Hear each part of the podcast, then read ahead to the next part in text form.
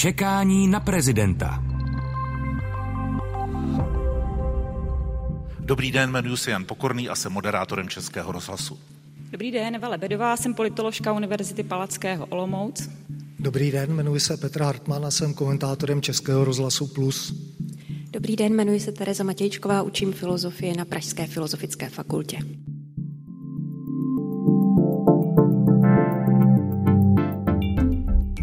Čekání na prezidenta nebo na prezidentku. Inteligentní průvodce při hledání hlavy státu. Takhle začíná další díl podcastu Českého rozhlasu Čekání na prezidenta nebo prezidentku. Tentokrát jsme vyjeli na festival rozhlasové tvorby do Olomouce na Prý Bohemia Radio, protože podcast je tady jednou ze soutěžních kategorií, protože je to stále dynamicky se rozvíjející rozhlasový útvar a nejenom rozhlasový samozřejmě, který eh, má určitě svou budoucnost. Eh, my jsme tady v Kapli, která je takovým konferenčním prostorem zdejší Univerzity Palackého, pak je to taky prostor pro svatby, no a dnes je to prostor pro natáčení tohoto podcastu. Takže já tady srdečně vítám vás, kteří jste se v rámci festivalu Prý Bohemia Radio přišli na natáčení tohoto podcastu podívat. Dobré odpoledne vám přeju. Já si myslím, že teď už máme to nejtěžší za sebou.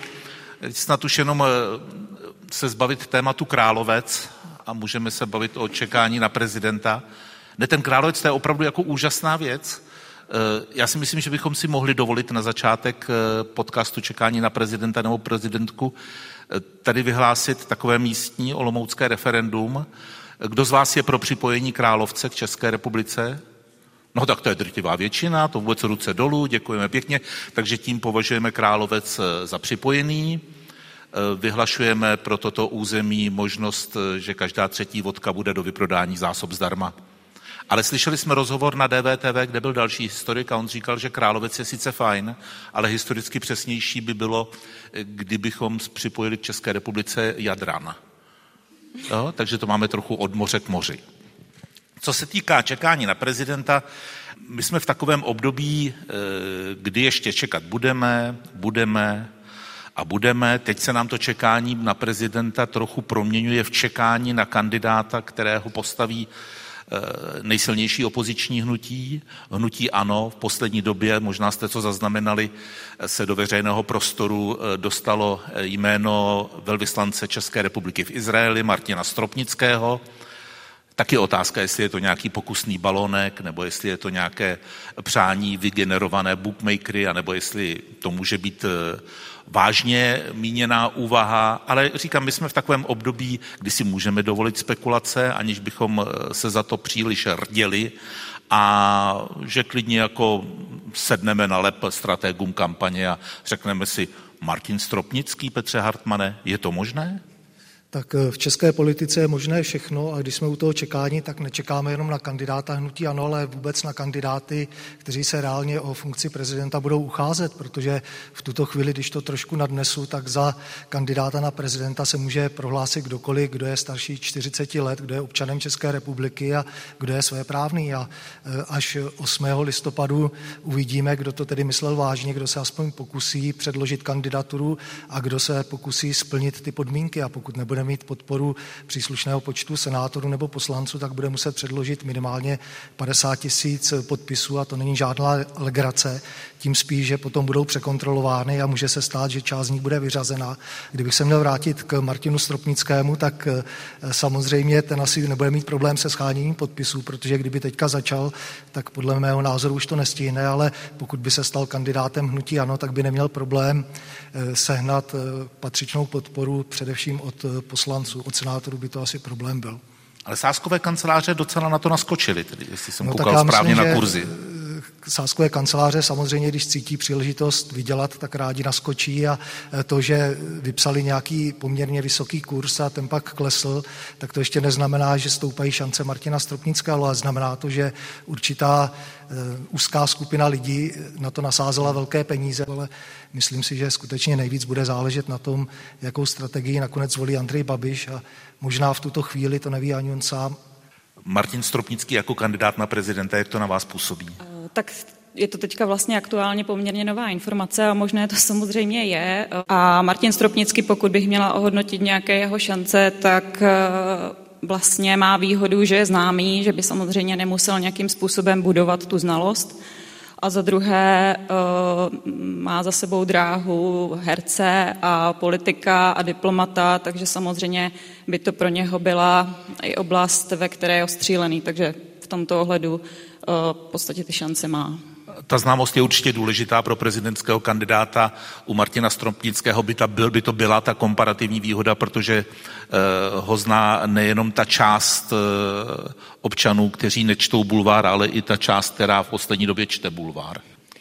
Mně připadá jako zajímavý Martin Stropnický i jako ten pokusný balónek, protože dosud vlastně ty kandidáti, kandidáti ano, kteří byli zmiňováni, tak byli velmi spjaté vlastně s Agrofertem nebo vůbec s tou stranou ano, tak jasně Andrej Babiš, a potom um, a paní Šilerová, pan Havlíček, to jsou vlastně oba dva takový velmi silní vlastně zástupci a, a zástupci hnutí ano. A zdá se mi, že třeba Martin Stropnický, jakože že mají lidé i jiné konotace s ním, eh, než hnutí ANO nebo Agrofert. Eh, zároveň si myslím, že kdyby skutečně ohlásil eh, tu kandidaturu, že přece jenom by novináři velmi jako rychle na něj vytáhli jeho kariéru v ANO.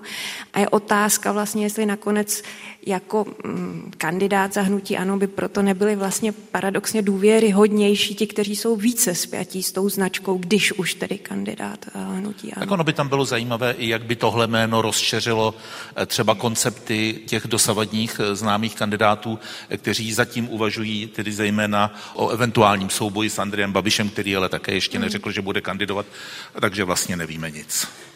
No tak víme ještě něco a to bych připomenul, ono se to zapomíná, že Martin Stropnický už prezidentem chtěl být a že nakonec eh, z té hry nedobrovolně odešel, místo. protože se stal, když to trošku přeženu, obětí určitého mocinské dohody mezi Andrejem Babišem a Milošem Zemanem, takže on by nebyl v tom úplně nováček a možná je to taková tradice hnutí ano, že lidé, kteří jsou odstrčeni, tak ti, kteří pak vytrvají, tak pak se dočkají a teďka mířím například na Prahu, na kandidáta kandidáta hnutí ano na pražského primátora pana Nachra, který také už měl být lídrem předtím ve volbách a byl odsunut z různých důvodů mě nepříliš pochopitelných.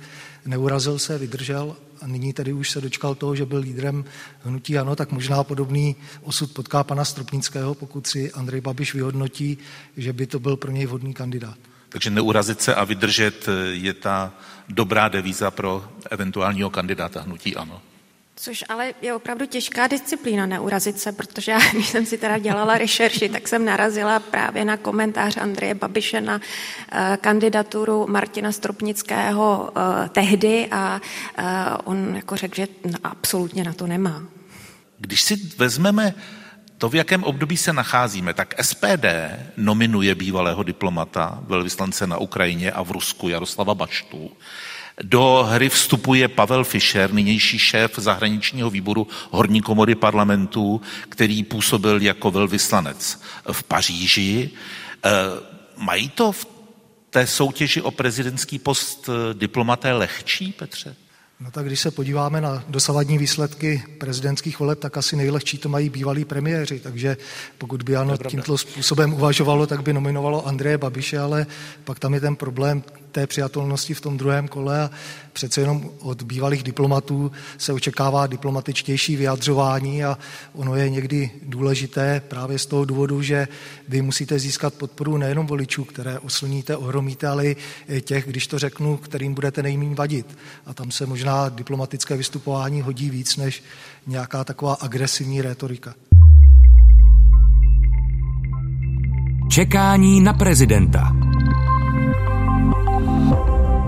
Tak výjima Pavla Fischera jsme se teď zmínili o kandidátech, eh, kteří jsou nominováni, eh, když to vezmu z toho sněmovního pohledu, eh, opozičními stranami. Pak je tady ještě dosavadní koalice, která to čekání na prezidenta trochu prodloužila, protože přestože řekla, že řekne, tak nakonec neřekla nebo řekla jenom něco.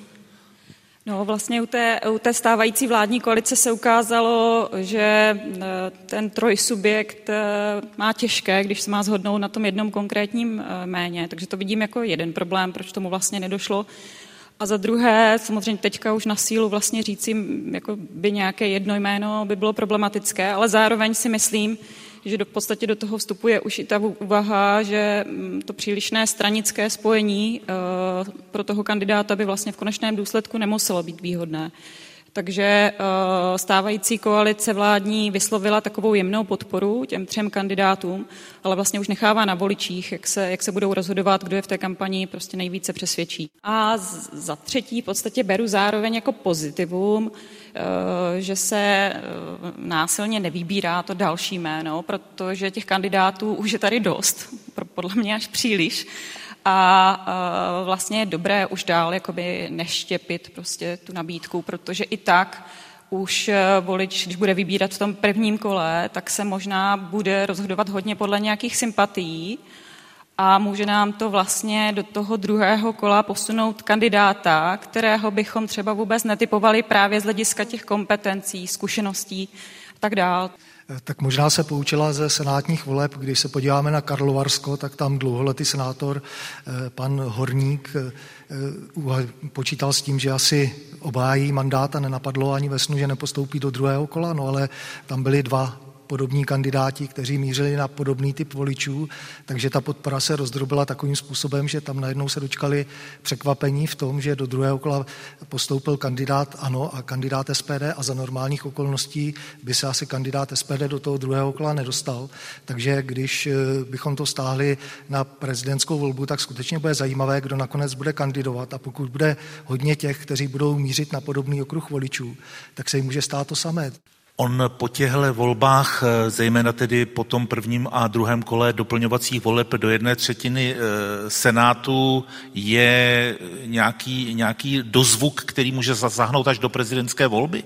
Je to, je to vůbec srovnatelné, když ten prezident se volí přímo občany, jasně, senátor taky? Já myslím, že to příliš srovnatelné není, jo, protože když už se jenom podíváme na volební účast, která v těch prezidentských volbách je kolem 60% či více, je to vlastně úplně jiná struktura voličů eh, a ty senátní volby jsou naopak charakteristické poměrně nízkou volební účastí, jinými motivacemi vlastně přijít těm volbám.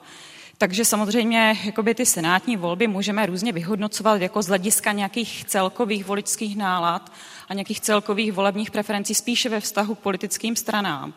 Ale v podstatě si myslím, že o těch prezidentských volbách eh, nám příliš nic neříkají.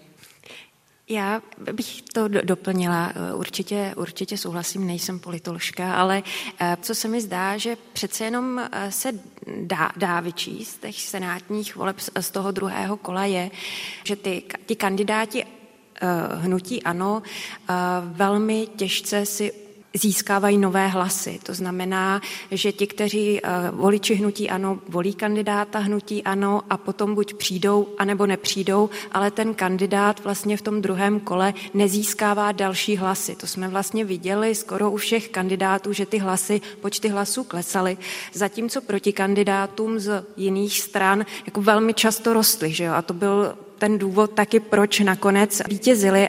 Jo, jo, tady tu logiku chápu, ale jenom jakoby pro ty prezidentské volby tam přece jenom to funguje malinko jinak v tom smyslu, že za prvé opravdu tady máme voliče uh, s jinou strukturou, to znamená v senátních volbách mnohem více chodí vzdělaní voliči se zájmem o politiku a tak dál. V těch prezidentských volbách tohle to úplně očekávat nelze.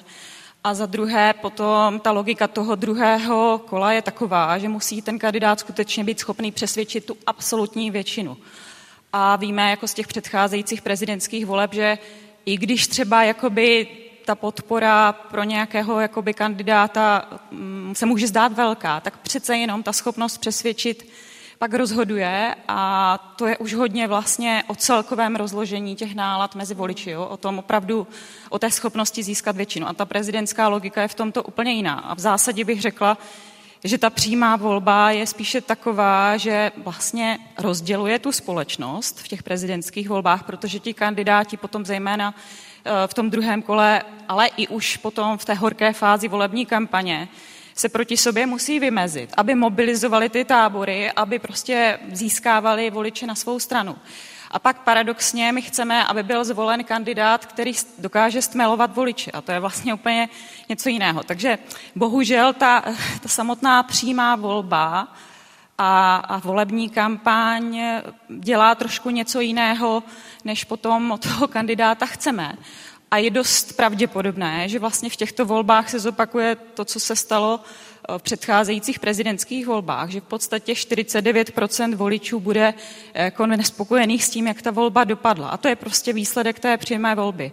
A bohužel vlastně ti kandidáti se na tu logiku trošku musí adaptovat, že se musí vůči sobě vymezovat do určité míry, pak i vymezovat vůči nějakým světonázorovým postojům, ideologickým orientacím a vede to k tomu, že pak prostě půlka společnosti je nespokojená. My už jsme si v těch minulých podcastech čekání na prezidenta nebo na prezidentku na přímou volbu dostatečně zanadávali, aniž bychom snižovali nebo vůbec jí upírali legitimitu. Prostě ta tady je a pochybujeme, že by se našla politická síla nebo, jak se říká, politická vůle, že by se to vrátilo zase k volbě oběma komorami eh, parlamentu. Nicméně, když se zastavím u těch kandidátů, ať jsou, jaký jsou, tak eh, ono být prezidentem v téhle době, kdy tady máte válku na Ukrajině, kdy tady máte energetickou krizi, kdy tady máte dnes, když natáčíme tenhle podcast tady v Olomouci, inflaci, která roste a neklesá, tak eh, to není fakt žádné terno. A jestli ono to není tak, že ať ten kandidát je takový nebo makový, tak si zaslouží náš obdiv, že do toho vlastně vůbec jde. Souhlas? No tak musí mít ambice, chtít se stát prezidentem, nějak by nemělo cenu o to usilovat. No a pak eh, většinou, když ten člověk je informovaný a ví, do čeho jde, což se obávám, že u některých kandidátů není a v minulosti nebylo a dokonce někteří měli problémy, i když byli relativně úspěšní s tím vůbec chápat, jak funguje ústava, jaké jsou funkce pravomoci prezidenta, eh, jak fungují dvě komory parlamentu a tak dále, což pro mě bylo docela překvapení, že aspoň takové základní věci ti, kteří se nepohybují v politice a chtěli se ucházet to přízeň voličů, že se nebyli schopni to naučit nebo nastudovat. Teď mluvíš o tom, kdo v druhém kole prohrál nakonec. Přesně tak, teď mluvím o tom, což jsme bohužel tenkrát museli komentovat a docela mě to utkvělo v paměti a e, nemůžu na to zapomenout a ne, dodnes jsem nepochopil. Samozřejmě záleží také na osobní zralosti toho člověka, vyspělosti toho, co upřednostňuje a on musí se vyhrotit v té kampani, ale potom, když se stane prezidentem, tak v tom nemusí pokračovat a záleží na tom, jak eh, moc je citlivý na to, kdo mu kdy ublížil v minulosti i v té kampani a zda to tedy musí dávat najevo a musí se za to mstít, anebo zda je skutečně hoden role státníka a poznese se na to. A, Teď nemluvíš o tom, kdo v tom druhém kole prohrál. Teď mluvím obecně. My máme čerstvě za sebou eh, volbu prezidenta v sousedním Rakousku. Je tam pro český politický systém, pro českou prezidentskou volbu, kampaň něco inspirativního? Tak tam bylo mnoho zajímavých momentů. Jednak teda dopředu bylo relativně jasné, nebo předpokládalo se, že van der Bellen zvítězí. Bylo jenom otázka, jestli bude druhé kolo nebo zvítězí rovnou v prvním kole, přičemž se očekávalo, že zvítězí opravdu už v tom prvním kole. Když jste zmínil tady obdiv k protikandidátům, tak ten jsem tam mezi novináři k těm protikandidátům van der Bellena, nebo ne, vůbec kandidátům, že, že vůbec do toho jdou. No, no že vůbec no. do toho jdou, tak, tak jako novináři opravdu se pozastavovali nad tím, proč si to dělají dělají. Jo? A bylo tam patrné z toho, že tam eh, byli někteří, kteří rozjíždějí teda svůj politický projekt a zkrátka budují svoji politickou značku to bylo něco, co by mohla být jedna z těch odpovědí na to, kterou jsme mi tady taky řešili, proč vlastně a do toho jdou lidé, kteří zjevně nemůžou, nemůžou vyhrát.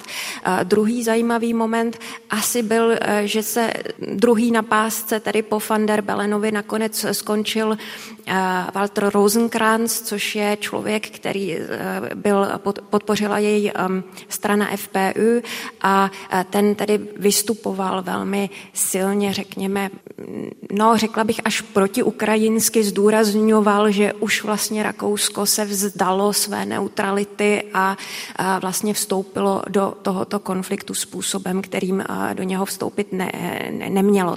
Možná ještě zajímavý je, že třetí byl potom spola satirický eh, kandidát Dominik Vlastní, který je předseda eh, pivní strany Biapataj. A eh, nicméně tento to tady pojal tak, že skutečně buduje svoji politickou značku, chválil si to, že má nové ehm, členy a ona teda je v zastupitelství, ta strana skutečně ve Vídni, i pan Vlastní je zastupitel. A je to 35-letý hudebník a lékař.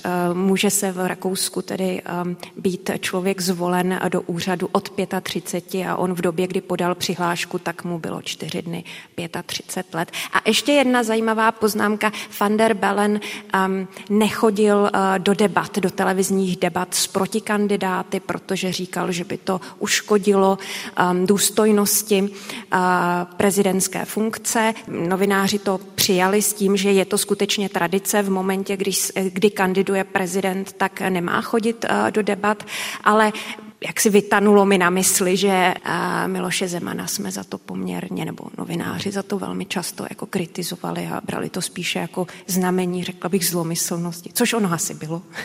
tak eh, nás novináře nenapadlo, že to může být vykládáno tímhle hmm. způsobem, který tak je vlastně zajímavé, že? státotvorný. Možná kdyby na to i tým Miloše Zemana tenkrát přišel, tak novináři byli mírnější vůči tomu, no. že nechodil, nechodil do těch debat. Vy jste říkala, že v Rakousku se kandiduje od 35 let, v České republice podle ústavy od 40. Eh, jak Tereza Matějčková, tak eh, Eva Lebedová jsou vysokoškolskými pedagožkami, setkávají se s mladými lidmi. Eh, možná je to úplná hloupost takhle přemýšlet jo, v téhle citlivé době, kdy se je tady nějaký ageismus a, a podobné věci, ale jako ti lidé nad 40 nejsou už jako méně srozumitelní třeba pro vaše studenty? Není to, není to, nějaká, není to tam nějaká, jako, nemělo by se to třeba snížit, aby mohli i, i mladí? jako lidé na 40 jsem i já, jo, takže... Fakt? Ježi, ano, no. takže teďka, teďka jako přemýšlím... To byl sexismus, to bylo špatně. Na tou srozumitelností, ne, tak samozřejmě uh, já bych si jako představovala, že na té vysoké škole a i v politice budou zastoupeny bude zastoupený ten věk jakoby nějak rovnoměrně, ale bohužel to tak není. Ono v politice v podstatě převažují spíše jako Eh, starší lidé, těch mladších lidí, lidí je tam méně. Pro mladé lidi obecně politika je dost jako neatraktivní záležitost. Eh, takže možná, možná tam i něco takového bude, ale zase na druhou stranu ty prezidentské volby zrovna vždycky byly jako schopné trošku přitáhnout ty mladé voliče. Vždycky ty prezidentské volby e, jsou charakteristické vlastně největší jako volební účastí mladých lidí. Eh, takže bych řekla, že tam funguje spíš to, to nějaké kouzlo osobnosti, to, že ty, ty prezidentské volby jsou hodně personalizované. Samozřejmě je to taky jako úřad, který má velkou prestiž a u nás velkou váhu. A proto, proto mm, prostě zajímá i mladé lidi, ale myslím si, že tam hraje roli eh, ta možnost jako sledovat tu konfrontaci jednotlivých osobností, a je to často zajímavější, než prostě jakoby sledovat nějaké jakoby debaty o politických návrzích a podobně. Ale ještě když se vrátím té otázce, ta srozumitelnost, tak opravdu bylo by fajn, kdyby třeba v politice bylo více mladých lidí, abych je tady vlastně zároveň oslovila, ať prostě se nebojí do politiky vstupovat, stejně jako si myslím, že by tam měly mnohem více vstupovat ženy, protože když vlastně v té politice budou zastoupeny odlišné perspektivy, tak prostě Eh, budou ty perspektivy pak moci být i zohledněny, ale když tam prostě ti lidé nejsou, tak, eh, tak se tím nikdo potom tolik nezabývá, anebo prostě jsou ty perspektivy uměrně tomu zastoupení jakoby oslabeny. Čekání na prezidenta. Eva Lebedová eh, se profesně zabývá i tím, čemu se říká politický marketing. Eh, když se podíváme na ty počátky nebo na tu dosud probíhající prezidentskou kampaň, která je samozřejmě v mnoha případech spojena se sbíráním podpisů, ale už i s nějakými e, zajímavými, možná někdy zábavnými prvky. Co tomu říkáte?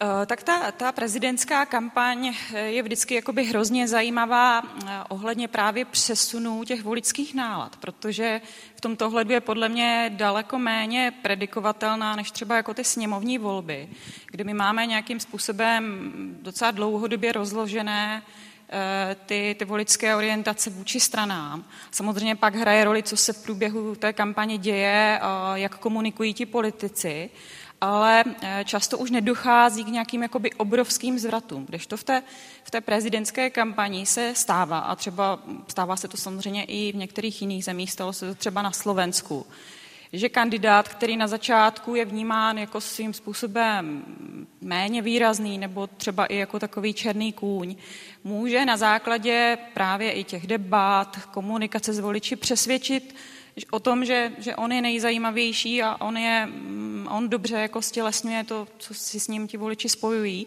eh, s tou osobností, která by měla naplnit tu roli prezidenta. Takže eh, podle mě vlastně ty prezidentské kampaně jako takové jsou mnohem zajímavější z hlediska přesunu těch voličských nálad a z hlediska toho, kdo nakonec tedy vlastně usedne eh, jako ten prezidentský kandidát a také kdo postoupí do toho druhého kola, protože to bylo třeba v těch předcházejících eh, prezidentských volbách často relativně zajímavé a ti kandidáti, někteří kandidáti, kteří byli favorizováni pro ten postup do toho druhého kola, tak vlastně nakonec neuspěli už eh, od té minulé prezidentské volby urazili značný kus, a teď nevím, jestli dopředu nebo někam eh, do stádia zmaru, eh, taky sociální sítě a další prvky, které se hojně používají v tom politickém marketingu. Dá se čekat v tomhle ohledu nějaké překvapení? Nebo sází lidé ještě pořád víc na obsah, nebo už jenom na formu? Eh, eh, ty, ty uh, sociální sítě jsou velmi důležité teďka z hlediska tohoto období, kdy, kdy si budují ti kandidáti nějakou jakoby znalost, pokud třeba nejsou v politice tolik známí. A samozřejmě jsou tady kandidáti, kteří mají obrovskou jako výhodu, že už mají mm, velkou popularitu na těch sociálních sítích, mají vybudovanou vlastně takovou velkou základnu sympatizantů a followerů. Ale a tady by třeba měl obrovskou výhodu třeba samozřejmě Andrej Babiš, pokud by tedy kandidoval, protože on v podstatě ty sociální sítě může používat jako zcela svébytnou, a sam, zcela svébytný a samostatný zdroj komunikace, kde je schopný oslovit obrovské množství lidí, aniž by musel čekat na to, že mu tu pozornost jakoby budou věnovat ta tradiční média. Prostě je to pro něho samostatný kanál, kde má, kde má obrovské množství fanoušků a taky samozřejmě s tímto kanálem jakoby dlouhodobě pracuje komunikačním a, používá ho i pro mobilizaci vlastních jako sympatizantů voličů.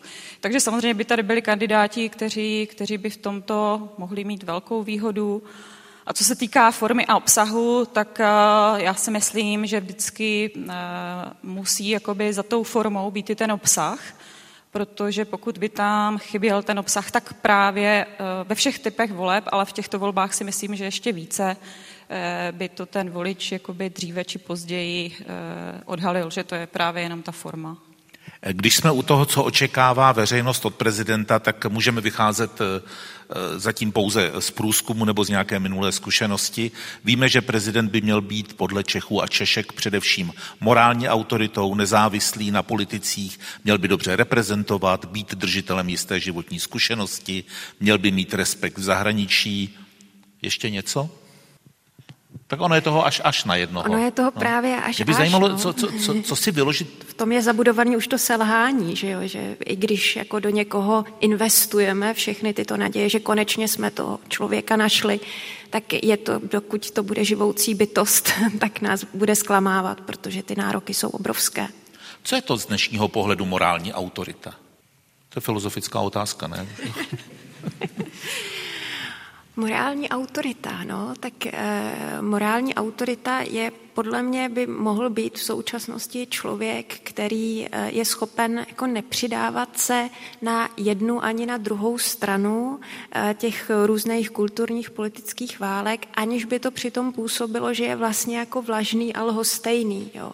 A tak to by pro mě byla vlastně morální autorita, schopnost vlastně iniciovat eh, dialog v té společnosti, dávat prostor eh, jedné druhé straně, třetí, čtvrté straně a snažit se vlastně vytvořit takový rámec, aby to neeskalovalo do příliš silných a příliš rychle do morálních hodnocení, jo, že ten si myslí, tady to ergo je zlej, ta si myslí, tamhle to ergo je dobrá. Většinou to tak není. Já netvrdím, že morálka není důležitá v politice, ale myslím si, že pro ní saháme příliš často a tím si to strašně usnadňujeme vlastně. Jo. Morálka je strašně silná karta a vytváří velmi rychle emoce a e, obchází argumenty. Takže pro mě by byla morální, argum, e, morální autorit a člověk, který by vlastně byl schopen tlumit tady ten moralizující aspekt politiky a vyzdvihovat ty argumenty. Já vím, že je to v nějakém ohledu ideál, ale to právě prezident nějakým ohledu by měl tímto směrem mířit. To znamená tlumit morálku a posilovat argumentaci. Jak vnímá sousloví morální autorita ve vztahu k prezidentovi Petr? No tak já bych chtěl říct, že hlavně každý si pod tím představuje různé věci pod těmi vlastnostmi, které byly vyjmenovány a kdyby tomu tak nebylo, kdyby se všichni shodli na té jasné definici a všichni by ji přijali za svou, tak bychom nemuseli mít prezidentské volby, protože bychom si vygenerovali tu osobnost, která to splňuje, pokud bychom ji vůbec našli a pak by to bylo mnohem jednodušší, ale život je složitější, takže eh, každý si představuje něco jiného. Někdo právě pak může být zklamán, že takového kandidáta nenajde a může ho to třeba odrazovat od té volby. Někdo pak eh, může být veden k tomu, že eh, trochu z toho sleví a nevolí pozitivně, ale volí menší zlo, nebo volí takticky, že si myslí, že někdo spíše vyřadí ze hry toho, koho bych určitě nechtěl. Takže ono není úplně jednoduché stanovit nějakou obecnou eh, definici, protože každý eh, do toho promítá svůj pohled na svět, svoje životní zkušenosti a i svoje třeba sociální postavení a tak dále. Nemyslím teď kvůli morální autoritě, ale i kvůli těm ostatním věcem. Ale de facto i svůj vztah k morálce, nebo to, to jak taky. si jeden každý vysvětlí. No a kdyby to fungovalo tak ideálně, tak eh, v minulosti, když jsme viděli kampaně před prezidentskými volbami plné různých polopravd, lží, podpásových útoků, tak nevím, kdo by pak vyhrál. Ono, já bych to možná jako tak doplnila, že skutečně e, ta morální autorita může mm, jako být vnímána odlišně a ono taky vlastně i požadavky na ty kandidáty se u voličů liší, respektive i u různých skupin voličů jsou odlišně vnímány vlastně vlastnosti, které by měl kandidát mít a jejich důležitost. Čili pro někoho může být velmi důležitou vlastností pro prezidenta slušnost, reprezentativnost, schopnost třeba dlouhodobě zastávat i nějaké morální postoje nebo vůbec eh, hodnotové postoje. A pro někoho může převážit, že ten prezident je schopný zastávat rozhodné postoje, že zastává reprezentuje určité názory a hájí třeba nějaké jakoby sociální jistoty nebo sociální smír v té zemi, i když samozřejmě víme, že to prezident tolik eh, nemůže dělat, ale, ale eh, že ta důležitost eh, těch, těch kompetencí, které, které si spojíme s prezidentem, může být u různých voličů trošku odlišná a dáváme jim třeba při tom rozhodování trošku odlišnou preferenci. Mohlo by někdy hrát taky roli, odkud ten kandidát na prezidenta je? A to se ptám v optice toho, že natáčíme tenhle podcast v Olomouci a já si nejsem jist, jestli jsem za dobu přímé volby zaznamenal nějakého kandidáta na prezidentský úřad eh, z tohoto krásného města. Je, tak teď jste mě asi dostal. Já teď jenom jako to vím... jsem nechtěl. Ne, teď jenom vím, že uh, pokud vím, teda pokud se jako nepletu, že ještě pořád nevyloučil kandidaturu Jiří Paroubek, je to tak? Nevím. Byl pořád jakoby někde zařazený v nějakých seznamech jako kandidátů, kteří to nevyloučili. Tak tuším, že no, on byl z Olomouce, ale teď jako fakt nevím, možná mě tak tady víme, že Danuše, někdo... Danuše Nerudová je, dobře, tam, tam je to Brno, ale jinak, jestli mě eh, neklame paměť v tomhle spekulativním období čekání na prezidenta, tak je to zase samý Pražák. Jo, je to samozřejmě určitě jako dominantní většina, ale možná tady i doplní někdo z publika. Jako Vy se hlásíte. Počkejte, já tam jdu s mikrofonem. Dobrý večer, Libor Hrančík. Tak já jsem se minule zaregistroval jako kandidát, no a od té doby mi Český rozhlas Plus nepustil do vysílání. Proto, jo, když jsem tam chtěl se někdy dovolat, tak řekli, no, vy jste kandidát na prezidenta a nám zakázali vás pouštět do vysílání. Takže takový člověk to má dost těžké, jestli chce kandidovat, jo, protože i jiní kandidáti, kteří jsou zaregistrovaní, tak nedostávají ten prostor. A jak víte, minule pan Hilšer byl denodenně v televizi, pan Horáček byli v televizi, ale pokud je to někdo jiný, tak v podstatě eh, je, za, je snaha vůbec nepustit, izolovat ty lidi, jo, cenzurovat ty lidi. Já jsem se už nedostal paní Jilkové už tři roky do vysílání, takže tam už ani tam je pár lidí se tam dostane a vyloženě taková tvrdá cenzura je. Byl jsem třeba v knihovně Václav Havla, bylo to v Praze, tak jsem o tom hovořil a pak jsem byl v Brně, no a jelikož to nebyl přímý přenos, tak ten pan Žantovský ten můj příspěvek vyškrtl. Teda, jo? A potom to komentoval, tak vidíte, že u nás tou cenzurou to není tak špatné, ale ten předchozí můj vstup už tam byl vymazaný. Jo? Takže je to dost těžké. A budu teda opakovaně se o to snažit, se zase teda se tam dostat, kandidovat, požádám poslance nebo senátory, víte, ale bohužel, oni už minule mi někteří řekli, bohužel máme to zakázaný, to někomu dávat, je to přesně určený, komu můžeme a komu nemůžeme. To je, to je divný svět. Tak ale vidíte, že s tou cenzurou to není tak špatné, že jste svůj názor e, řekl do Českého rozhlasu Plus. Já jenom bych tady dodal, že my samozřejmě budeme spravedlivě na lékárnických vahách e, měřit každému kandidátovi, ale až budeme na té startovní čáře. Že? Zatím, jak tedy zdůrazňujeme, eh, pořád ještě probíhá ten proces, že lidé oznamují kandidaturu, různě sbírají podpisy. Až to bude všechno oficiálně zkontrolováno, tak pak uvidíte tak spravedlivé vysílání, že vás to až bude nudit. Já mám ještě na závěr jednu takovou kacířskou myšlenku, jestli se chcete do té hry zapojit. Mně přišel eh, e-mail na konto pořadu nebo podcastu Čekání na prezidenta nebo prezidentku. Jehož pisatel celkem rozumně vysvětluje, že podle jeho názoru je funkce prezidenta v České republice zbytečná, že ty kompetence, které dosavadní prezident přímou volbou volený má, může převzít tu ombudsman, tu vláda, tu minister spravedlnosti, tu minister financí, pokud se týká třeba jmenovaní členů bankovní rady. Dovedete si představit Českou republiku bez prezidenta? Tak to je otázka pro politologa. Politolog samozřejmě musí jako odpovědět, že máme nějaký ústavní systém a v něm máme hlavu státu a, a ta hlava státu je důležitou součástí vlastně nějaké stability a rovnováhy toho systému. Takže pokud neplánujeme nějakou, eh, nějaké odstranění jako fungování ústavy, tak samozřejmě prezidenta potřebujeme a potřebujeme ho pro tu rovnováhu toho systému. Historicky v České republice, v Československu jsme mm, hlavu státu vnímali jako, jako vel, velmi silnou politickou osobnost, která je pro nás eh, důležitá a samozřejmě eh, velmi často se k té vůči politické osobnosti, kterou je prezident, vztahujeme v dobách nějaké krize. A uh, žijeme v teďka v době, která, která je extrémně složitá, náročná, možná nejnáročnější od druhé světové války a proto také potřebujeme, aby tady byl prezident, který, který jako v této těžké době eh, jako bude, bude bojovat za Českou republiku a, a bude pro ní zdrojem stability. Petře. Tak já myslím, že to je otázka na zákonodárce. Pokud si oni dokáží představit Českou republiku bez prezidenta změní ústavu, tak budeme mít Českou republiku bez prezidenta.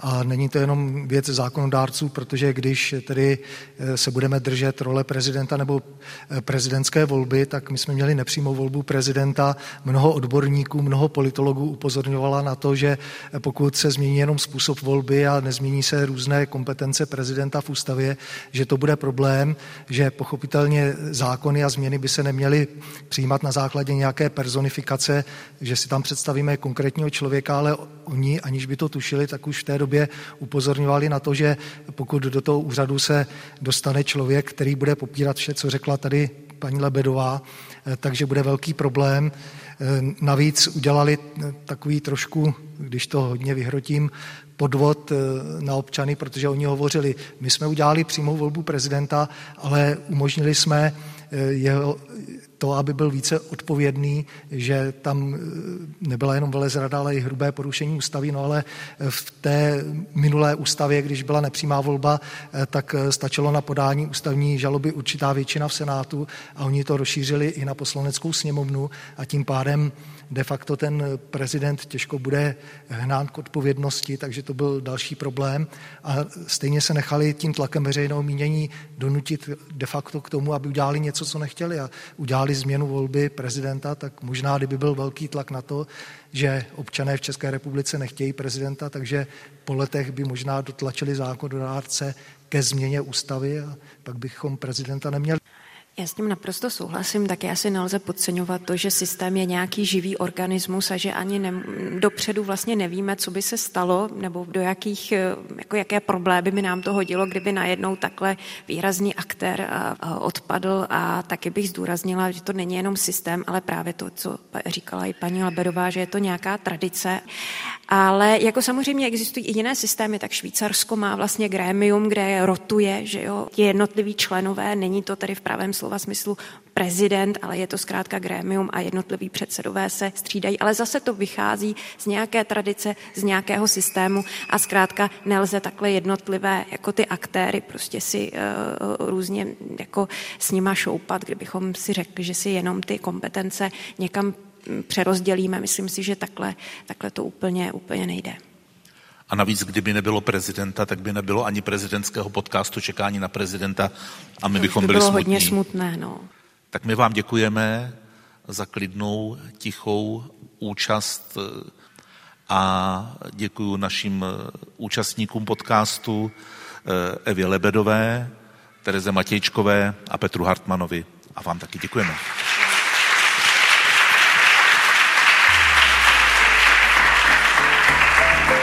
To byl podcast Čekání na prezidenta. Inteligentní průvodce rokem před volbami se čtyřmi osobnostmi. Všechny díly najdete na webu Český rozhlas Plus, v aplikaci Můj rozhlas a v dalších podcastových aplikacích.